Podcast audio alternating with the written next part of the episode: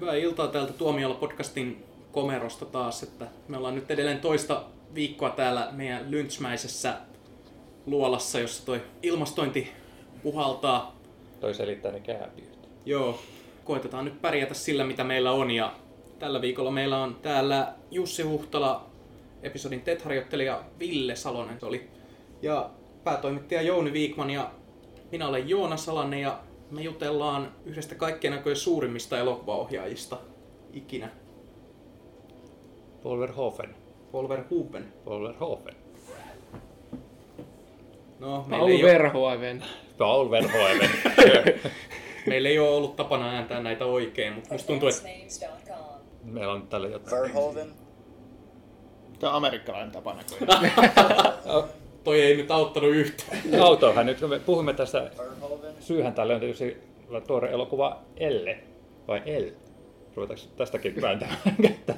Sanotaan Elle, sovitaanko näin? Olen suomalaisia, sanotaan elle. Koska, koska niin kun, musta Niin, tuntuu, niin että kuin meillä on just nimenomaan se, niin koska musta tuntuu, että meillä on tässä vähän niin kuin semmoinen äh, isompikin ongelma, että miten me kuvaillaan tätä elokuvaa sellainen poliittisesti korrektisti. Se on kyllä sulle aina vähän ongelma. Siis sä, Koska, koska minä siis sä, olen ainut, joka- oikeasti, sä oikeasti mietit, kuinka sä voisit ilmaista itseäsi poliittisesti korrekti. Ja silti sun jutut on tollasia. Hei, Joo. oikeasti. Mä kannan huolta tällaista asioista, koska mä nyt lähinnä ajattelen, että jos me puhutaan, että olipas mielettömän hyvää raiskauskomedia, niin se voi olla, että me vähän niin kuin viedään kuulijoiden mielipiteitä vähän sivuun siitä, mistä me halutaan puhua. Joo, mutta eikö se ole elokuvan vika? Paul Verhoevenin vika. Joo. Siinä tietysti poliittinen korrektius tavallaan turvata sillä, että koska tämän elokuvan levittäjä on Disney, niin käytetään Disneyn virallista synopsista tästä elokuvasta. Eli Isabel Huppert on vangitseva Paul Verhoevenin provokatiivisen psykologisen thrillerin Elle pääosassa. Michelle vaikuttaa yhdeltä niistä naisista, joita mikään ei voi horjuttaa. Suuren videofirman johdossa hän hallinnoi sekä liiketoimiaan että rakkauselämäänsä yhtä rautaisella otteella. Jouduttuaan kotonaan tuntemattoman miehen hyökkäyksen kohteeksi, Michelle jatkaa elämäänsä kuin mitään ei olisi tapahtunut. Itsepäisesti hän alkaa kuitenkin jäljittää hyökkäjänsä, mikä johdattaa heidät molemmat kieroon leikkiin, joka voi minä hetkenä hyvänsä muuttua tappavaksi. Kyllä, kaikki kuuntelijat. Disney levittää elokuvaa, jota episodin päätoimittaja Jouni Viikman kutsui juuri raiskauskomediaksi. Mutta oliko tämä teidän mielestä asiallinen kuvaus leffasta? Painotussanalla asiallinen, ö, ei kauhean niin kuin, ehkä oikean osuva, mutta, mutta poliittisesti korrekti. Siihen me pyrimme. Joo, koska niin ongelmahan tuossa on, että siinä on just tämä hyökkäys, mihin tota, viitattiin, ja kun Paul Verhoevenin leffat tietää, niin hän on myös provokatiivinen, ja kun elokuva oli nähnyt, niin oli oikeasti sitä mieltä, että voiko oikeasti nauttia näin paljon elokuvasta, jossa tavallaan tehdään pilaa semmoisesta, mitä niin kuin odottaa, kun näkee tämmöisen, ö, mitä sanoisi, ää, jotain odottaa päähenkilön käyttäytyvän täysin toisella tavalla kuin mitä hän sitten käyttäytyy. Että kun hän olisi pitänyt tietysti uhriutua tai ruveta sitten kostamaan verisesti jompikumpi, mutta sitten hän tekee jotain niin ihan outoja valintoja just johtuen siitä, että millainen ihminen hän on, kun tuossa synopsisissa kuvattiin. Ja, ja tuli niin mieleen, että, että saako hänen kanssaan olla samaa mieltä, että saako olla sitä mieltä, että aha, nyt raiskattiin, no minä jatkan elämääni ja teen sen ihan sillä tavalla, kun olen tähän astikin tehnyt, sillä tavalla kuin itse haluan. Vai olisiko sitten hänen pitänyt tosiaan lähteä selvittämään tätä virallisesti tai olla jotenkin traumatisoitunut tai tällaista. Ja just ton takia, että on niin loistava elokuva, että se pistää aivot solmuun. Ja sitten kaiken lisäksi se on vielä hauska. Se on oikeasti mielettömän hauska. Onko se tarkoitettu hauska? No siis nimenomaan se, se on, koska paras huumoria tulee just vähän semmoista niin kuin yllättävistä, yllättävistä elementtien yhdistämisistä. Ja tässä just, että tämä päähenkilö ei käyttäydy ollenkaan sillä tavalla kuin pitäisi. Että hän ei esimerkiksi ota virkavaltaan yhteyttä ja sitten hän lähtee tuttavien kanssa viettämään hauskaa ravintolailtaa ja sitten siellä kun ollaan poksattamassa champagnea, että ai niin muuten me nyt raiskattiin tässä. Ja, siis se on ihan hulvaton. Ja sitten myöskin se, että miten se lähtee kehittämään sitä, sitä jännityselokuvan puolta ja siinäkin se koko ajan leikittelee sen kanssa, mitä katsoja odottaa, että kun katsoja odottaa semmoista bö-efektiä, niin semmoisia saattaa tulla, mutta ei aina, ei aina semmoisessa muodossa, kun katsoja odottaa. Siis se on hieno elokuva. Ja sen, sen takia mä just niin kun, alussa pelkäsin, että ihmiset, jotka niin kun, ei on ehkä tunne Paul Verhoevenin tuotantoa, katsovat Isabelle Huppert, ranskalainen elokuva, minäpä haluaisin katsoa tämän, niin he voivat ehkä vähän hämmästyä.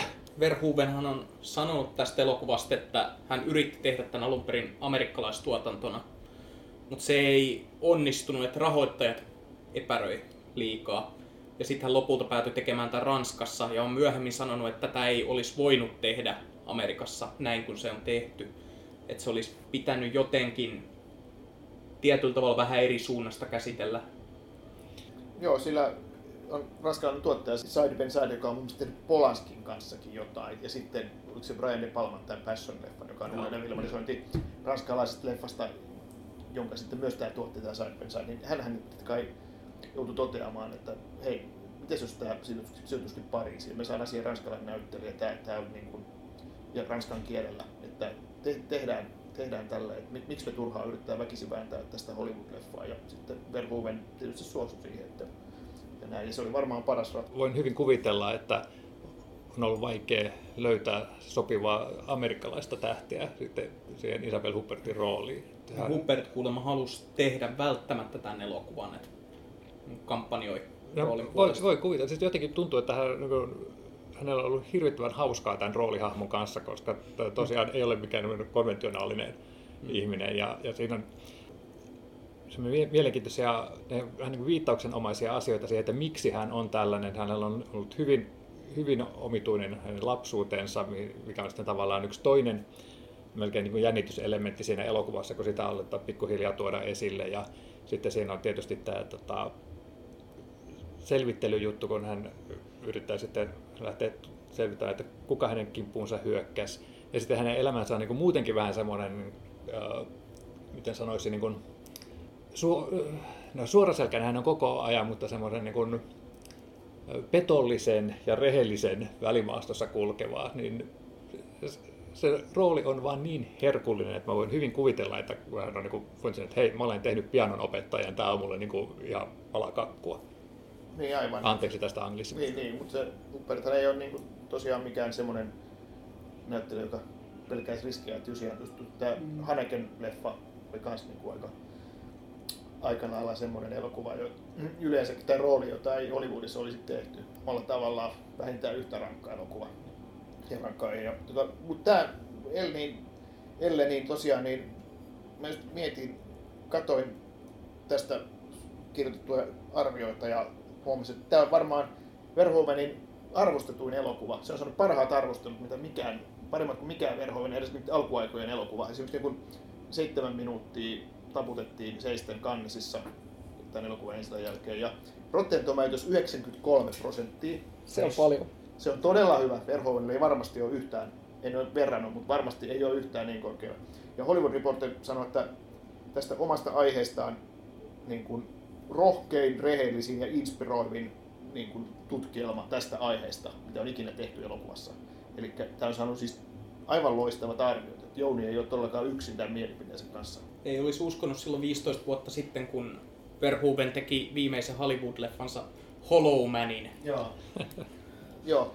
Verhoeven on semmoinen, että kaikki leffafanit on sitä mieltä, että Verhoeven on Nero, mutta yleisö ei ole ollut välttämättä, eikä kaikki kriitikotkaan, mutta että, että silloin tietty tosiuskollinen kannattajakunta. Hän on silleen, mutta musta tuntuu, että se osittain johtuu siitä, että tämä nykyinen leffa kriitikkosukupolvi ja tällainen niin kuin toimittajakunta, joka on kasvanut, kasvanut silloin 80-luvulla, katsoen Verhoevenin elokuvia, on bongannut niistä niin kuin Robocopista ja Total Recallista näitä, koska nehän on tosi älykkäitä leffoja kuitenkin pohjimmiltaan. Vaikka ne on tehty semmoiseksi Hollywood-toimintaviihteeksi, niin tavallaan niin kuin se sukupolvi on nyt kasvanut aikuiseksi ja on niin kuin ottanut tämän pelikentän itselleen ja Verhoevenin niin kuin tavallaan se, hänet on alettu ottaa ihan uudella tavalla vakavasti elokuvan tekijänä. Just sen takia, koska hän oli silloin 80-luvulla, hän teki verisiä toimintaleffoja ja tämmöisiä viihdeleffoja. Ja sitten myöhemmin nämä ihmiset, jotka arvosti niitä, niin ne on ruvennut tuomaan esille enemmän ja enemmän sitä, että kuinka fiksuja elokuvia ne pohjimmiltaan on. Sama kuin Starship Troopers, jonka arvostus on myös nyt noussut jatkuvasti. Joo, kyllä. Mutta tätä on niin hauska sivelessä, että iso yleisö, joka on käynyt katsomassa hänen Robocopinsa ja Starship Troopersinsa ja tällaiset. Ja sitten porukka, joka tykkää katsoa ranskalaisia taideelokuvia ja ajattelee, että Isabelle Huppert, sehän oli niin ihana tuossa tämän jälkeen elokuvassa. Niin, kun nämä kaksi ryhmää kohtaavat tuossa elokuvassa ja molemmat pettyvät omilla tavoillaan, niin, niin. se olisi kyllä niin. hauska katsomassa kärpäsenä katossa. Niin, mutta siis se pitääkin ehkä muistaa, että jos tykkäsit Isabelle Huppertista pianon opettajassa, niin katso tämä elokuvaa. Mutta se on kyllä jännä, että tosiaan niin kuin sillä Verhuvanilla on, on se semmoinen äly, älyllinen taso kaikissa niissä hölmöissä toimintaleffoissakin, tai, koska nehän ei ole hölmöjä, ne on niin kuin pinnalta katsoen hölmöjä, niin, niin kuin Robocop tai Total Recall. Ja, ja mä luulen, että sitä ei niin kuin kaikki taju, tajukaan, miten, miten hienoa satiiria ne sisältää Starship Troopers myös. Mä muistan, kun oli, miten, oli mahtava kuunnella tuota Total Recall leffan kommenttiraitaa, missä oli sekä Schwarzenegger että Verhoeven keskustelemassa. Ja miten se Verhoeven selitti niitä monia tasoja, mitä siihen liittyy ja miten hän mietti näitä, näitä tarinan, tarinan niin kuin kiehtovia elementtejä. Ja samalla sitten hän sitten, kun Schwarzenegger pääsi asiaan, että joo, tämä on niin mahtavaa toimintaa, että Verhoeven on paras toimintaohjaaja, mitä mä tiedän, ja tämänkin tota action-kohtauksen hän teki niin taidokkaasti. Se, niin kuin Schwarzenegger ei nähnyt mitään sitä niin kuin älyllisyyttä siinä koko elokuvassa, ja aina sitten kun se, se puheenvuoro vai siirtyi Verhoevelle, niin se puhuu aivan niin kuin eri elokuvasta. Että, että varmaan sama homma on myös, myös yleisössä, että osa näkee Total Recall tai Starship Troopersin pelkkänä puhtaana toimintaleffana ja, ja osa näkee, että hei, tämähän on mieletön satiiri. Verhoevenin elokuvissa niin just toi hienous, että niistä voi nauttia kahdella eri tasolla. Joo. Ja tavallaan niin kuin, mulla on ollut se ilo, että mä oon teininä katsonut, tai silloin joskus ala-asteikäisenä katsonut näitä Robocoppeja, Total Recallia, Starship Troopersia, ja mä oon tykännyt niistä silloin, ja sit mä oon huomannut niin kuin kasvaessani niin kuin sen, että kun on katsonut niitä toistuvasti, huomannut tänne, että hei, tää ei olekaan ihan simppeli toimintaleffa. Starship Troopersissa tietenkin joka on nyt taas ajankohtainen, koska siitä tehdään uusinta versiota, niin siinähän on tietenkin... Se on varmasti hyvä. Joo, se on kuulemma uskollisempi kirjalle, josta Verhoeven huomautti IndieWirein haastattelussa, että se kirjahan on täysin fasistinen, mutta se sopii hyvin Trumpin aikaan. niin, niin tämä Starship Troopers-elokuva, niin tavallaan kun sä katsot sitä puhtaana toimintaleffana, niin onhan se ihan viihdyttävä ja silleen, mutta siinä on vähän semmoista high school-vipaa ja tavallaan tulee semmoinen tunne, että kaikki tässä ei nyt ole ihan kunnossa. Jokin tässä leffassa häiritsee.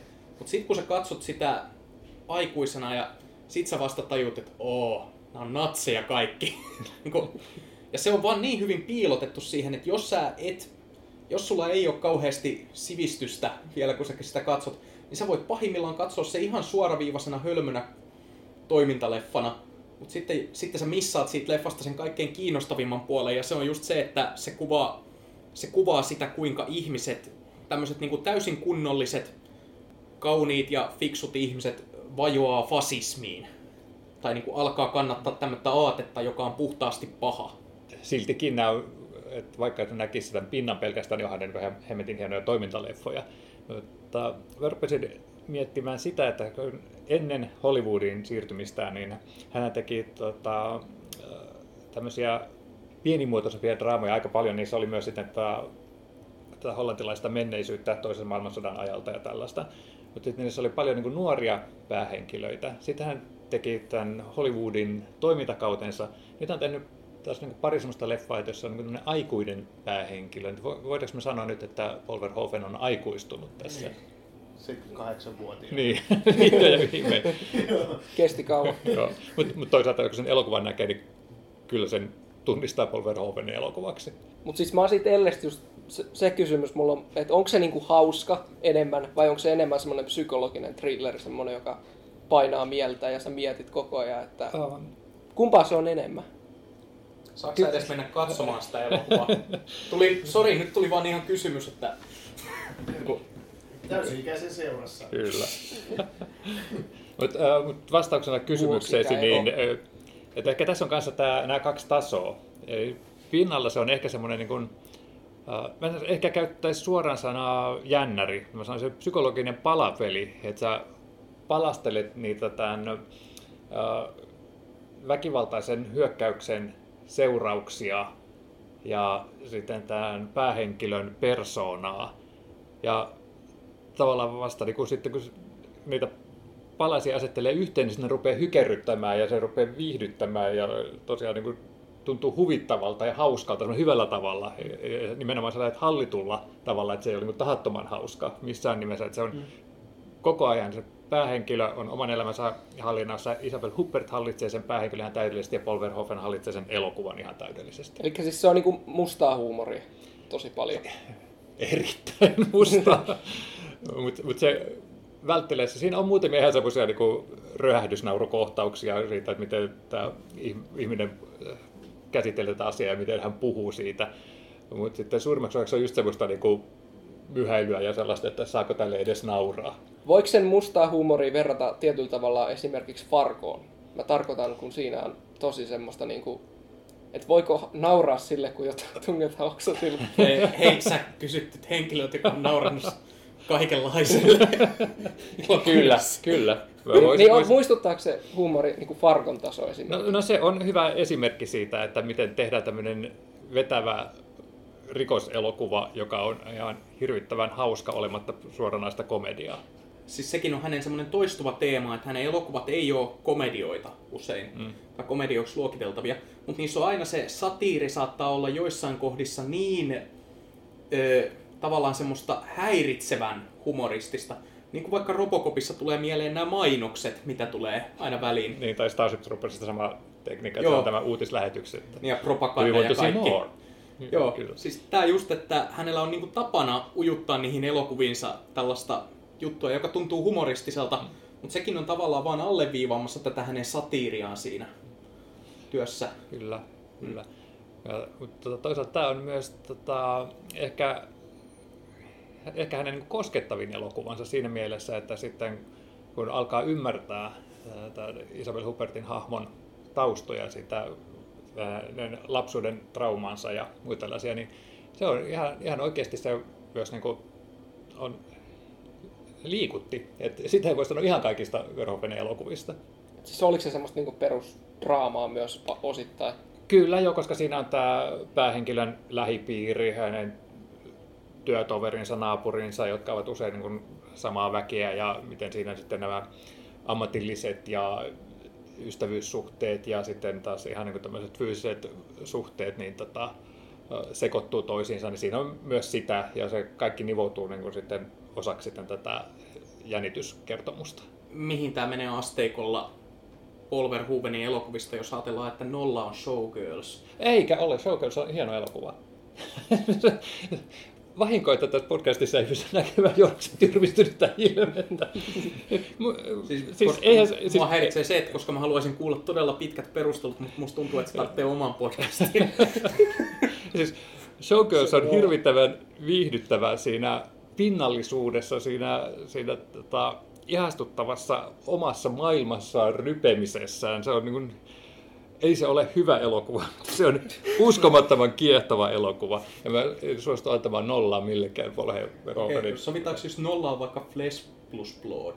No okei, okay, siitä voidaan lähteä, koska se on ehkä vähän semmoinen... Niin kuin... Se on vähän heikko ja siinä se ei ole oikein niin kirkas se Verhoevenin visio. Se oli tähden ritariaikaan sijoittuva elokuvansa. Taisi olla hänen ensimmäinen Hollywood-leffansa, jossa oli kaikenlaisia ongelmia, eikä se onnistunut ihan täysin niin kuin hän halusi. Joo. Kyllä, mun, mun sydämessäni on niin suuri rakkaus Total Recalliin ja Robocopiin ja, ja Starship Troopersiin, ennen kaikkea Starship Troopersiin.